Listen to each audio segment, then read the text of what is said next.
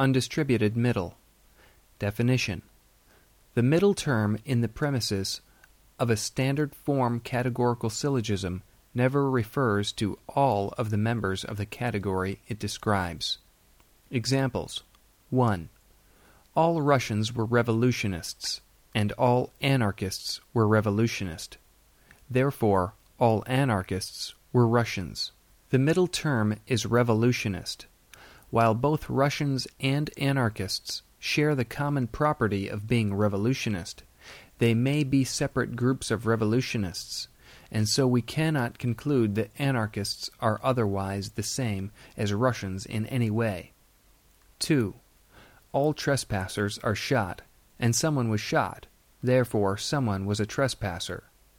The middle term is shot, while someone and trespassers may share the property of being shot, it doesn't follow that the someone in question was a trespasser.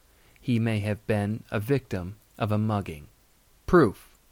Show how each of the two categories identified in the conclusion could be separate groups even though they share a common property.